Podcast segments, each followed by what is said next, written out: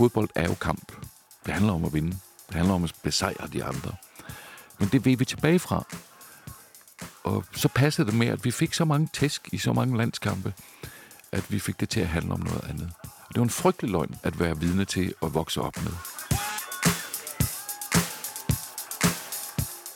Man kan faktisk ud fra Morten Bruns konstatering, en nøgtern konstatering, er det godt eller er det dårligt? Det er elendigt. Kan man faktisk konstatere en mental udviklingshistorie i Danmark siden 1970'erne.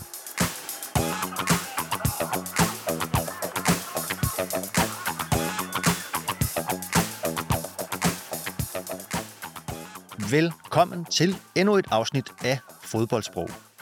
Jeg hedder Morten Amitsbøl, og i dag skal vi helt ind i kernen af den danske nationalsjæl. Intet mindre. Joachim Jacobsen er journalist ved Weekendavisen, hvor han i årenes løb også har været redaktør for blandt andet litteratur og kultur og en hel masse andet. Og så er han forfatter til et par af de mest velskrevne sportsbøger på dansk. Dels den ultimative historie om verdens hårdeste cykelløb, Tour de France, og dels Tynd Luft, historien om det danske landsholds storhed og fald ved VM 1986. Sidstnævnte blev faktisk anbefalet af journalist Sebastian Stanbury i det allerførste afsnit af Fodboldsprog. Joachim Jacobsen voksede op i 1970'erne, hvor det danske dynamithold var knap så sprængfarligt, som det siden skulle blive. Spillermaterialet var der ikke noget vejen med. Alligevel endte det gang på gang i skuffelser, nederlag og missede slutrunder. Og en af forklaringerne på det, det var nok den danske mentalitet. En national indstilling til fodboldspillet, hvis oprindelse er tæt forbundet med vores lands historie.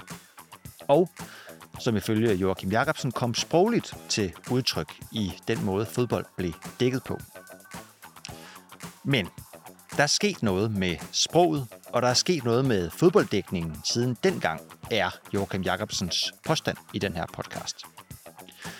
Og det er en positiv udvikling, som Joachim paradoxalt nok blev opmærksom på under den mildest talt undervældende landskamp mod San Marino i efteråret 2023, hvor Danmark med hiv og sving kom afsted med en 2-1-sejr over verdens dårligste landshold. Den danske præstation blev undervejs dissekeret af TV2's ekspert-kommentator Morten Brun, med velkendt nøgtern uimponerethed. Og det her er jo ganske, ganske forfærdeligt. Og det var ifølge Joachim Jacobsen intet mindre end et brud med dansk national selvforståelse. Hvordan? Det kan du høre lige om et øjeblik. Til sidst, så får du en boganbefaling fra Joachim. Og det er noget så sjældent som en vellykket roman om fodbold. En roman, der fra første til sidste linje foregår inde i hovedskallen på en legendarisk skikkelse fra engelsk tipslørdag fodbold, træneren Brian Clough. God fornøjelse og god kamp. Mit navn er Joachim Jacobsen. Jeg er journalist og forfatter. Jeg er til daglig journalist på Weekendavisen. Jeg har udgivet et par bøger om fodbold. Den ene hedder Tynd Luft og handler om det danske store landsholds vej i 1986 VM i Mexico. Den anden er en biografi om den store forward Harald Nielsen.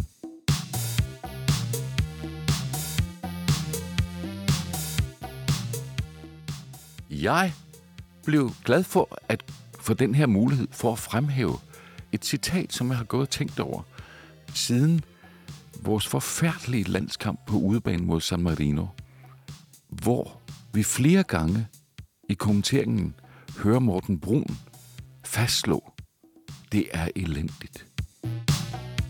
Det var en lise at høre det så uindpakket. Det var en fryd at høre Morten Brun samle det indtryk, som vi alle sad med. Dette er elendigt. Og det er, fordi Morten Brun nogle gange er den, han er, Man kan høre det på ham. Det er en simpel konstatering, der er rundet af den jyske muld. Det her det er det dybe Jylland, han taler fra. Så det er ganske uoppisset og konstaterende. Det er elendigt. Men det er samtidig også ganske udansk. Når det har været så svært for os at nå frem til et punkt, hvor Morten Brun kan fastslå, det er elendigt, så hænger det sammen med vores historie. Og sådan gælder det for al stor fodbold, at historien og menneskene, de omstændigheder, der har formet os, der er historiske betingelser, de udtrykkes i det, som udføres på banen, og i holdningen til fodbold, som vi også kan iagtage hos andre landshold.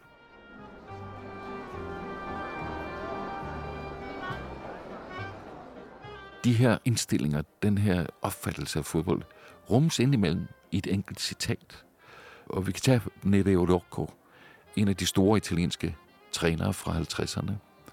Uh, Rocco, han var træner for mindre klubber, for Trieste og andre uh, mindre klubber, hvor han tilskrives æren for at have opfundet Catenaccio, det her forsvarslåsesystem, hvor man lægger en mand bag forsvarskæden for at samle op, hvad der slipper igennem.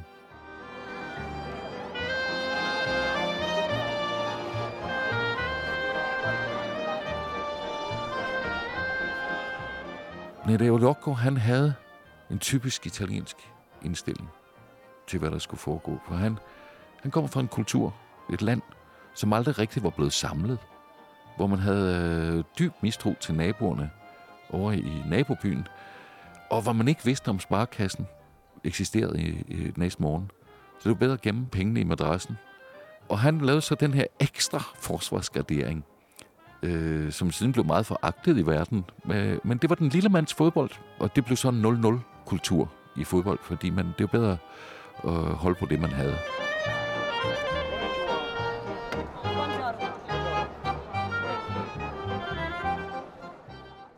Men han blev engang interviewet af et af de store italienske dagblade.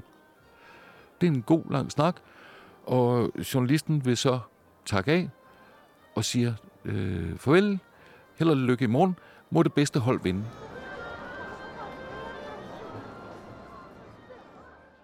Så kigger Nereo Rocco op på ham, helt skræmt og siger, det håber jeg virkelig ikke. Det er en italiensk indstilling, en nationalt formet indstilling til fodbold.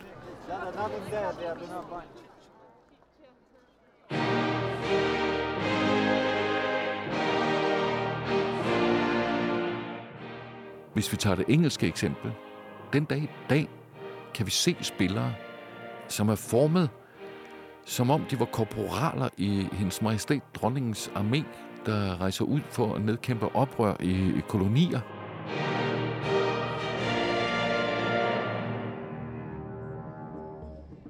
Stephen Gerrard, Jordan Henderson, det er en bestemt type, som gør sig klar til på vegne af imperiet at løbe solen sort.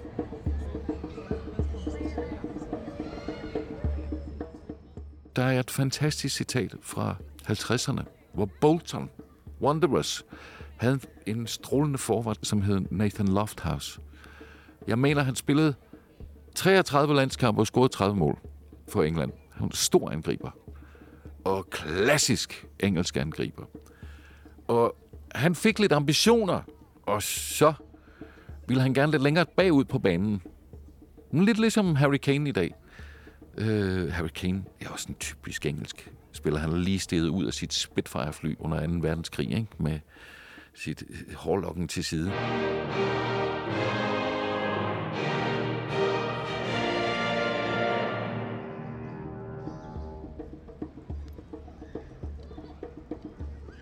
Nathan Lofthouse.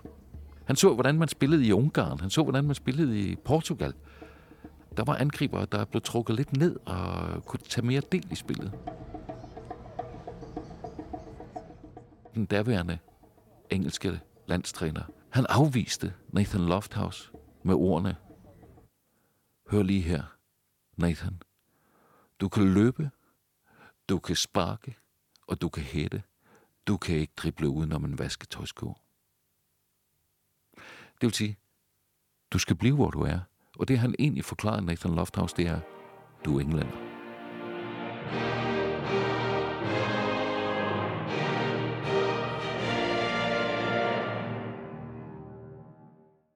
Og sådan har vi vores ting, vi bærer med os. Og det vi i Danmark bærer med os, det er, at vi vil have det til at handle om noget andet end at vinde.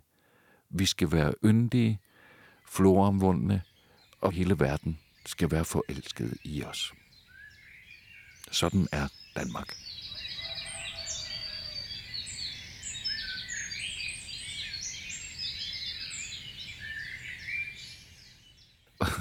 Og det har historiske øh, årsager, at vi ser på, øh, på tingene på den måde. Vi er et lille land, der fik tæsk i 1864 og øh, opbyggede en, et, et meget, meget dejligt samfund. Og hvis vi kunne sidde her og være harmoniske og ukrigeriske, så ville alt være godt. Kan I hygge herinde?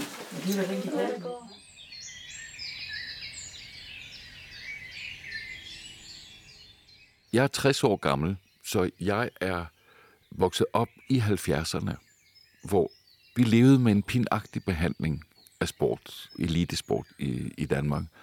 På den ene måde og på den anden måde, og en af dem var den sproglige. Og en dejlig chance her. Til Niels Christian Holmstrøm. Alt blev pakket ind i en patroniserende, nedladende nationalisme. Den susede, som du så lige over overliggeren.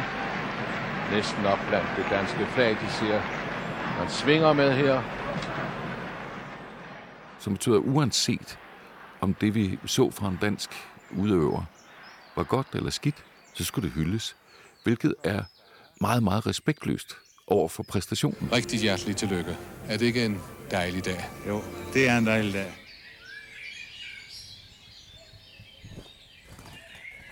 Det, som elitesport går ud på, det er hård vilje, ambition om at vinde. Og deri ligger skønheden. Vi får presset så mange aspekter af mennesket frem i den her rå elitesport.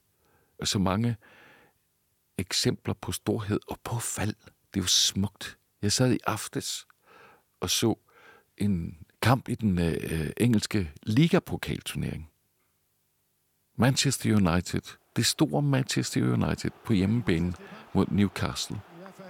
Og Newcastle vinder 3-0 på udebane. Almiron, venstrebenet, bum, så er den 1-0 til gæsterne på Trafford. Og man så de her flakkende blikke hos spillerne. Man så flakkende blikke, blikke hos, hos uh, trænerteamet med hollænderen uh, Ten Hag i, i, i spidsen. Og jeg kunne slet ikke rive mig løs fra det. Selvfølgelig billeder på Ten Hag, som vil det jo altid være, når man er bagud 3-0 på hjemmebane. Jeg er ikke engageret hverken i Newcastle eller Manchester United, men det var et shakespearsk drama af undergang og tvivl og øh, bristede forhåbninger. Det kører ikke, det her. Fyrer de mig i morgen? Bruno Fernandes. Jeg opfatter mig selv som en af verdens bedste spillere. Lige nu er jeg elendig.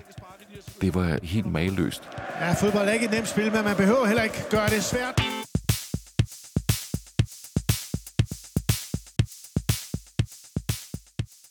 Jeg kommer fra en tid, hvor man ikke anerkendte dette fantastiske spektakel, som stor sport er.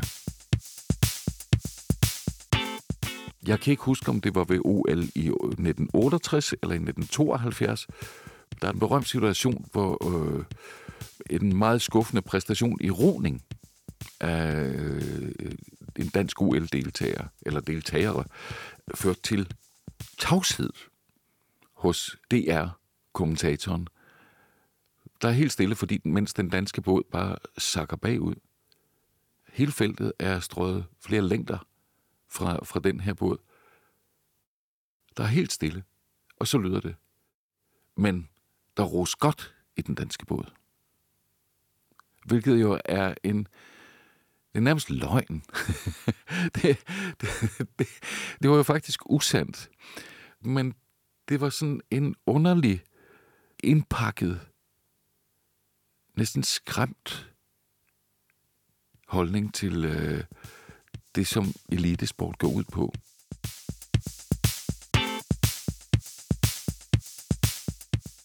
For os, der voksede op i 1970'erne, var den her underlige nationale omsorg, den her underlige nationale forløjethed, direkte forkrøblende. Altså, vi, vi, vok, vi voksede op i en, i, en, i en tid, hvor man ville have fodbold til at handle om noget andet, end det gør. Det handler om at vinde, når vi taler om elite. Øh, Danmark havde utrolig mange gode spillere, som øh, udfoldede store tekniske færdigheder. Der var en tradition for det.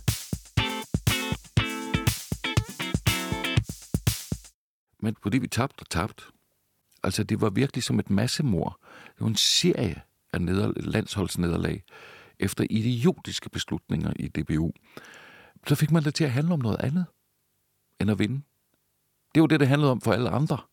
Men for Danmark handlede det om, at når vi tabte 6-1, så var vores ene mål, det var flottere end de seks, som romanerne scorede.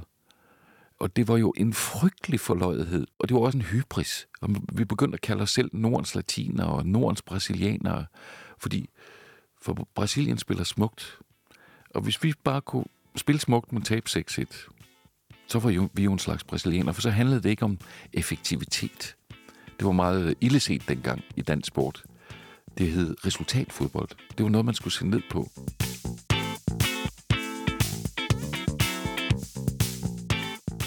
Morten Olsen, som var en del af 80-landsholdet, han er opvokset i den tid.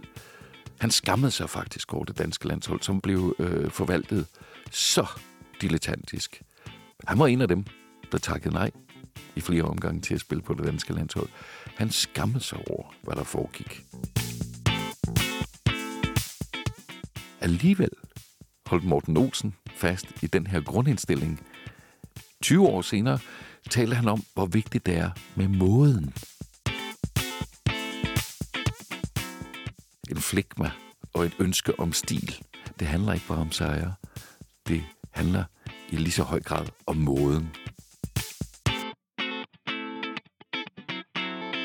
Hvis vi skal hente et vidnesbyrd udefra, det er altid sundt, om det her særlige danske kompleks, så kan vi gå til den store norske forfatter Dag Solstad, som med dyb ømhed fulgte det danske landshold i, i 80'erne, og øh, i øh, en af sine fremragende øh, VM-reportager sammen med øh, forfatteren øh, Jon Michelet, beskrev Danmarks vej gennem VM i Mexico.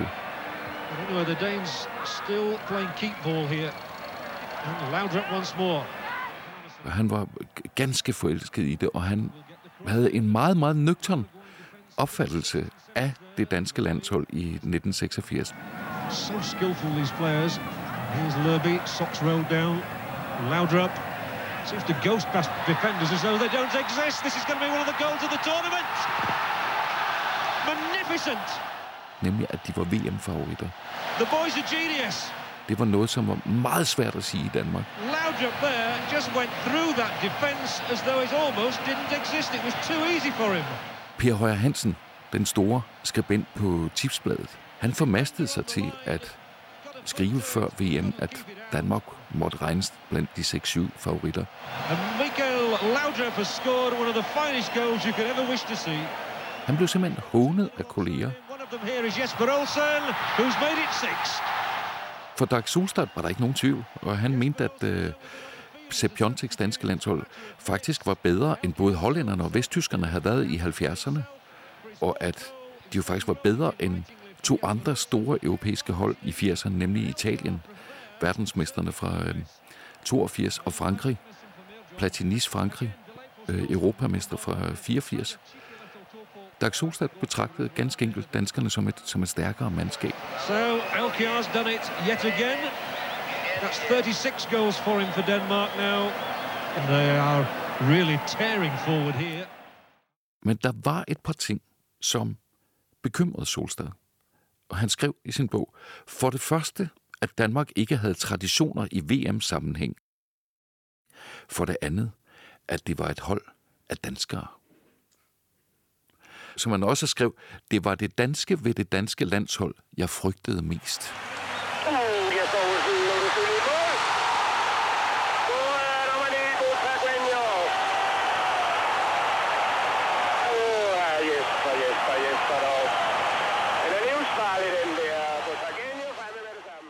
Og dermed sigtede øh, Solstad til den her indstilling. Og så nåede han frem til, til det her. Årsagen til dette kan ikke være andet, end at udgangspunktet for dansk idræt er noget andet, end at blive den stærkeste, den hurtigste, den mest udholdende. Solstad han udpegede, at der lå andre idealer bag, og det var jo meget, meget præcist. Og han så nemlig, hvad det var, danskerne hyldede og hævede om. Han skrev, Basis for dansk sport er en bold. At lege med en bold, hvad enten det er en fjerbold, en håndbold eller en fodbold. En art flegmatisk grundholdning om, at det skal gøres med stil. Det var denne grundholdning, jeg frygtede, da jeg sad på Nesa stadion for at følge mit adopterede hold i sin første VM-turnering.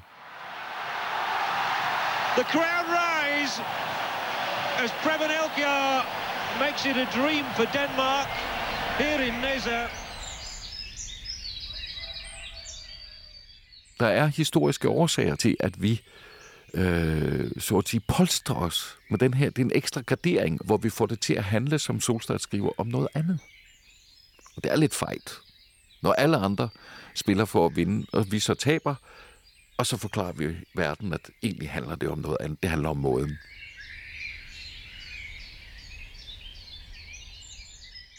Hvis vi nu foretager det store træspring fra OL 1968 eller 1972 med den danske båd i roning, hvor der rås godt, alt imens de sakker bagud flere længder op til 2023 efterår.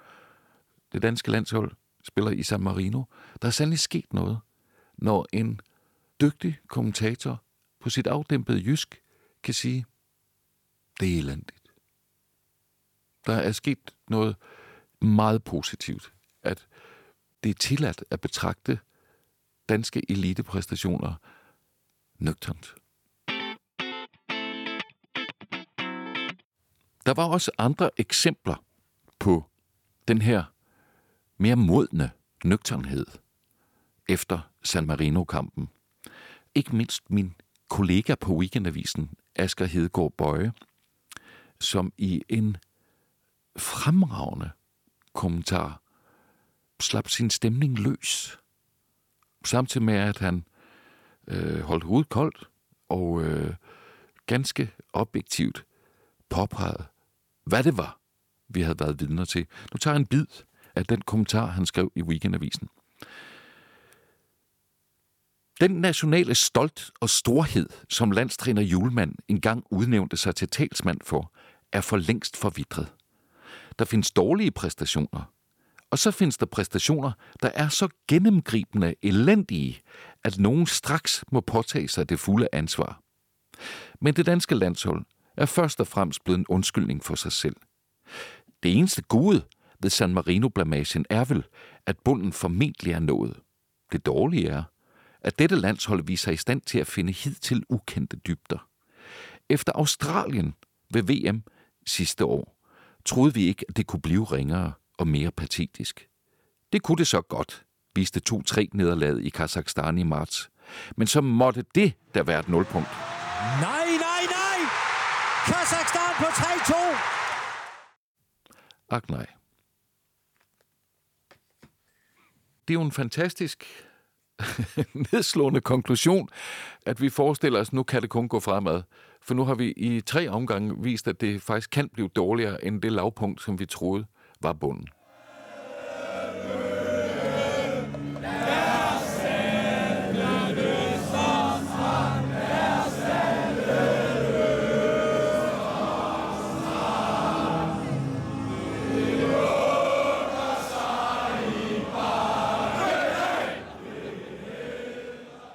For utrolig mange af os vil sommeren 2021 stå som et kært minde. Vi var på vej ud af den satans pandemi, ud af indespæring og ængstelighed og tristesse foran skærme. Øh, vi vil møde mennesker igen. Og den dejlige sommer falder sammen med, at vi har hjemmebane i EM-slutrunden. Det er jo helt fantastisk.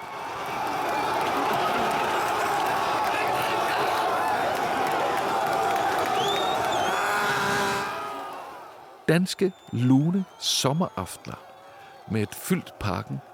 Det kunne ikke være bedre. Jeg er så lykkelig for, at der var et par generationer, der oplevede den her bølge, en varm bølge, blev revet med. Og jeg kunne bare stå på Christianshavn, hvor, øh, hvor jeg bor, på kampdagen og kigge på de her hele optog af unge mennesker, som klædte sig sjovt og sexet i rødt og hvidt, og bare skulle ud og være med i det her. Alle kunne være med.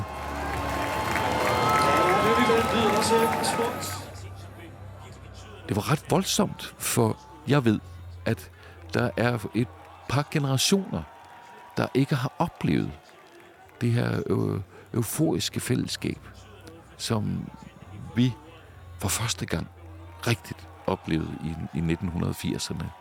Det har jo lyttet som gammelmandssnak, når vi har fortalt om 80'erne.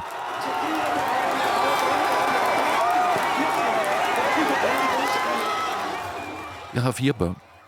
De to ældste, de har altid set landskampe. De to yngste, de ser Premier League, de ser Champions League, men landsholdet har ikke bidt på dem. Ikke før det her tidspunkt. Ikke før sommeren 2021. Det hele blev tændt for dem.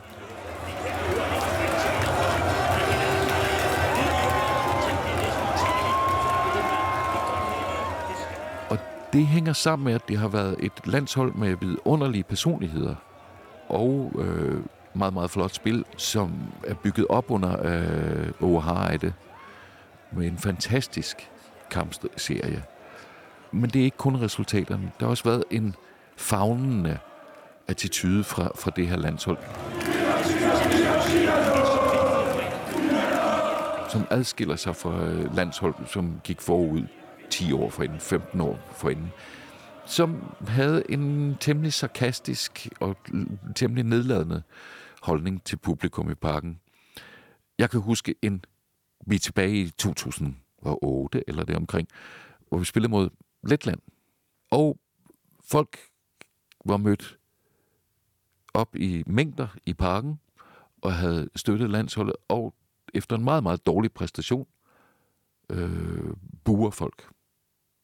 Hvorefter et par ledende figurer på, øh, på det derværende landshold stiller sig frem og klager over, at publikum ikke støtter. Skal de, skal de klappe af, at de, de gør det dårligt? Det var meget nedland, for man skal tænke på, at når folk kommer fra Jøring for at se landskamp, så må de tage fri mindst en dag. Og de skal betale, udover billet, så skal de betale en, en øh, bustur eller en togtur. Der skal forplejning til. Masser af forplejning. Men de sidder der. De sidder i parken. De yder noget. Og så tillod ledende figur på det daværende landshold sig at tale så forkælet og patroniserende om, om, øh, om folk, der, der faktisk er kommet for at støtte dem. Det var øh, skamligt.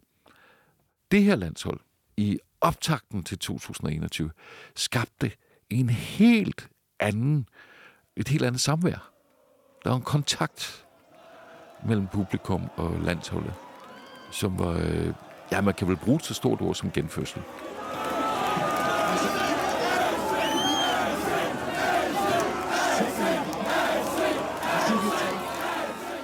Det var igen virkelig landsholdet.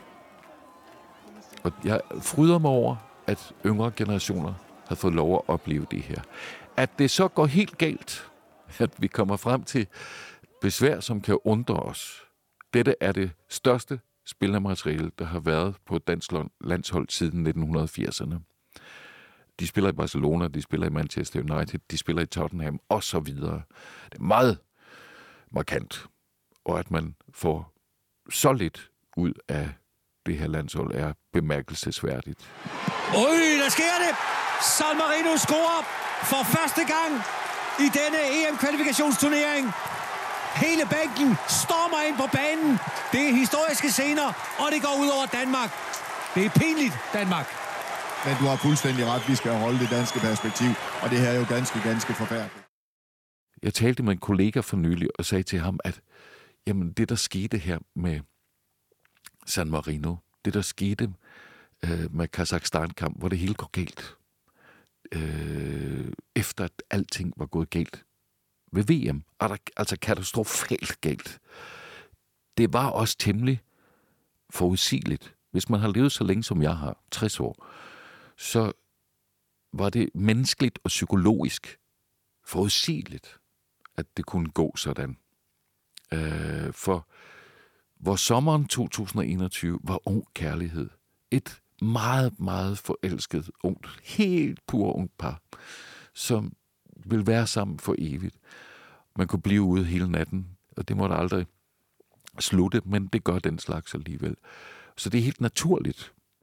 Dette må aldrig slutte. Så rejser de ud i verden på deres store rejse til Peru eller til Bali. Og der opstår problemer, og der sker ting mellem dem, og de, de bliver lidt skræmt over det. deres egne reaktioner. De bliver lidt skræmt over den andens reaktion. De slår sig lidt. Og så kommer de hjem. Og så finder de måske ud af, at det ikke skulle være dem alligevel. Det var det, der skete. Det var ung kærlighed i 2021. Sagen er bare, at hvis sådan et ung par var kommet hjem og havde slået sig efter en rejse til Peru eller Bali, så havde der stået forældre øh, øh, hjemme i Danmark, som havde taget imod dem og havde sat sig ned og snakket med dem om, sådan er livet. Der var åbenbart ingen, der satte sig ned og talte med Kasper Julemand og landsholdet om, hvordan livet er. Der var folk i DBU, der svigtede deres opgave. Det VM i Katar var så frygtelig og så traumatisk en oplevelse for alle parter, at man burde have konstateret, vi var et smukt par. Kasper Julemand var den rette mand på rette tid, men her gik det galt. Og så må man, så må man, må man gå hver til sit. Det var ikke særlig svært at forudsige, at det ville gå sådan. Vi var en del, der forudsagde det. Det kan man forudsige ud fra helt almindelige menneskelige øh, op, øh, erfaringer. Der var ingen forældre i DBU, der gav dem en krammer og sagde, prøv at høre her. Og derfor er det meget vigtigt, at vi har nogen, der tør sige, øh, det er elendigt. Og, og vi, hører, vi hører jo også Morten Brun sige om enkelte spillere, det er håbløst det der. Han er håbløs. Når vi er nået den lange vej fra 70'erne og har gennemgået en strålende udvikling, hvor det er muligt for Morten Brun at sige, dette er elendigt, så er det udtryk for den udvikling, der har fundet sted. Det bryder med kaffehyggen, hvor vi skal være søde ved, ved vores drenge derude og spille.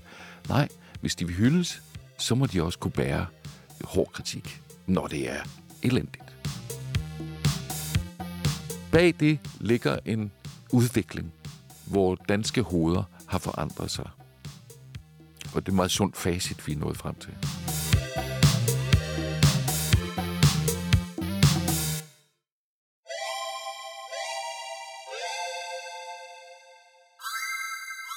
Fodboldsprogs boganbefaling. Den bog, jeg vil anbefale, det er en roman. En engelsk roman. Den er skrevet i 2006, og den er noget så usædvanligt som en helt fabelagtig roman om fodbold. Der kan skrives fiktion om fodbold med hæstlige resultater eller vidunderlige resultater. Er de mere hæstlige, de mente, fordi det simpelthen er så ubegribeligt, er Nobelprisvinderen Peter Hankes kort roman, som hedder Målmandens angst for straffespark. Og det er jo fuldstændig idiotisk. Hele udgangspunktet er, at en målmand står i en straffesparksituation og ikke kan holde det ud. Det eneste tidspunkt i en fodboldkamp, hvor en målmand ikke er nervøs, ikke er fuldstændig ødelagt af ængstelighed for at begå fejl, det er ved et straffespark. Han kan kun triumfere. Så det er helt forfærdeligt, hvad der kan ske. Men den roman, jeg her vil nævne, er et lille mirakel. En roman om de 44 dage, hvor træneren Brian Clough kom til Leeds United og skulle styre den her samling af brøsige slagsbrødre, som Leeds United var i midten af 70'erne. De var regerende mestre, havde øh, vundet mesterskabet under en rigtig øh, øh, Don Revy, typisk nordengelsk fyr, hvor det nemlig handlede mere om, hvad man opnåede. Hvordan man så opnåede det, det kom i anden række. O'Brien Clough var bare fysisk var han en anden type end Don Revy. Don Revy var stor med bruset hår, og man kunne se ham for sig ned på poppen, hvor han, hvor han står sammen med drengene og, øh, og får en pint. Brian Clough var en meget delikat figur at se på. Samtidig var han gemen alkoholiker. Og han havde misbrugerens voldsomme pres på sig selv. Han havde æstetiske krav, som var lidt ukendte i engelsk fodbold på, øh, på det tidspunkt, og i midten af 70'erne, hvor der spilles masser af kick and rush. Og han havde ført Derby til store resultater, og fået dem til at spille helt fantastisk, som få britiske hold havde spillet før. Med en meget, meget, meget hårdt presset krav om, om skønhed. Og den her mand, med de her krav til sig selv og til omverdenen, han kommer til Yorkshire-klubben, Leeds United. Og der, som, som, han var en figur taget direkte ud af Shakespeare, fordi det er jo hybris. Han skulle ind på det her hold, der var et par skotter, der hed øh, Billy Bremner og Peter Lorimer, og det var altså folk, der man slog sig på. Altså hvis, hvis vi viser et par leeds i dag, vil folk sidde og holde sig for øjnene. Der blev spillet så vanvittigt brutalt. Den her delikate, krævende mand, som vil have skønhed. Og han skal så overtage det her mesterhold af afsindigt hårdfører leadspillere. Og det går naturligvis galt. Romanen hedder The Damned United, og den er skrevet af David Peace i 2006. Tre år senere blev den til en film med Michael Sheen i øh, hovedrollen som Brian Clough. Og hvis jeg må have lov, så vil jeg gerne læse øh, den første halve side. Og det bliver altså på engelsk. Og her skal vi forestille os, at Brian Clough er på vej i sin bil med to drenge på bagsædet, på vej til Leeds. Day one. I see it from the motorway, through the windscreen. The kids in the back, fallen off the top of Beeston Hill. Are we nearly there yet? They're saying. Are we nearly there, Dad? In a heap up against the railway and the motorway banking, asking me about Billy Bremner and Johnny Giles, the floodlights in the stands, all fingers and fists up from the sticks and the stones, the flesh and the bones. There it is, my eldest is telling my youngest. There it is, from the motorway, through the windscreen. Hateful, hateful place. Spiteful, spiteful place. Ellen Road. Leeds, Leeds, Leeds. I've seen it before. Been here before. Played and managed here six or seven times in six or seven years.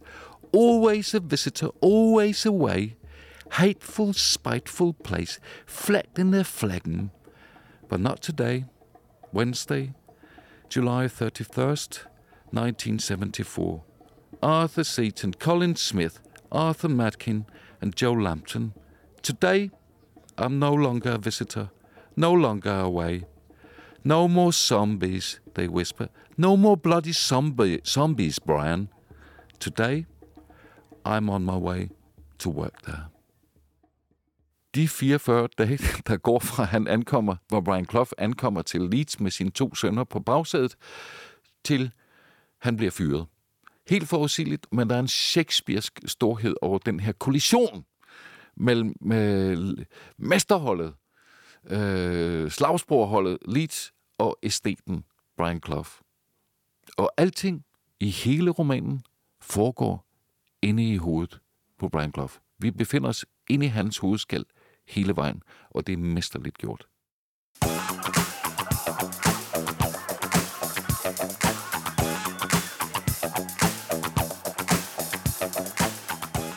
Tak til Joachim Jacobsen, Morten Brun, David Peace og ikke mindst tusind tak til dig, fordi du lyttede med. Vi vender snart tilbage med nye afsnit og nye bud på det bedste og mest sublime fodboldsprog. Og vi bliver selvfølgelig nødt til at slutte med et citat fra manden, der klarede 44 dage som Leeds-træner, hovedpersonen i The Damned United, og ophavsmand til et helt katalog af ikoniske citater om fodbold, livet og en, en hel masse andet. Brian Clough. Vi havde et fremragende hold på papiret, men desværre så blev kampen spillet på græs. Denne podcast blev produceret af Biblioteket Frederiksberg.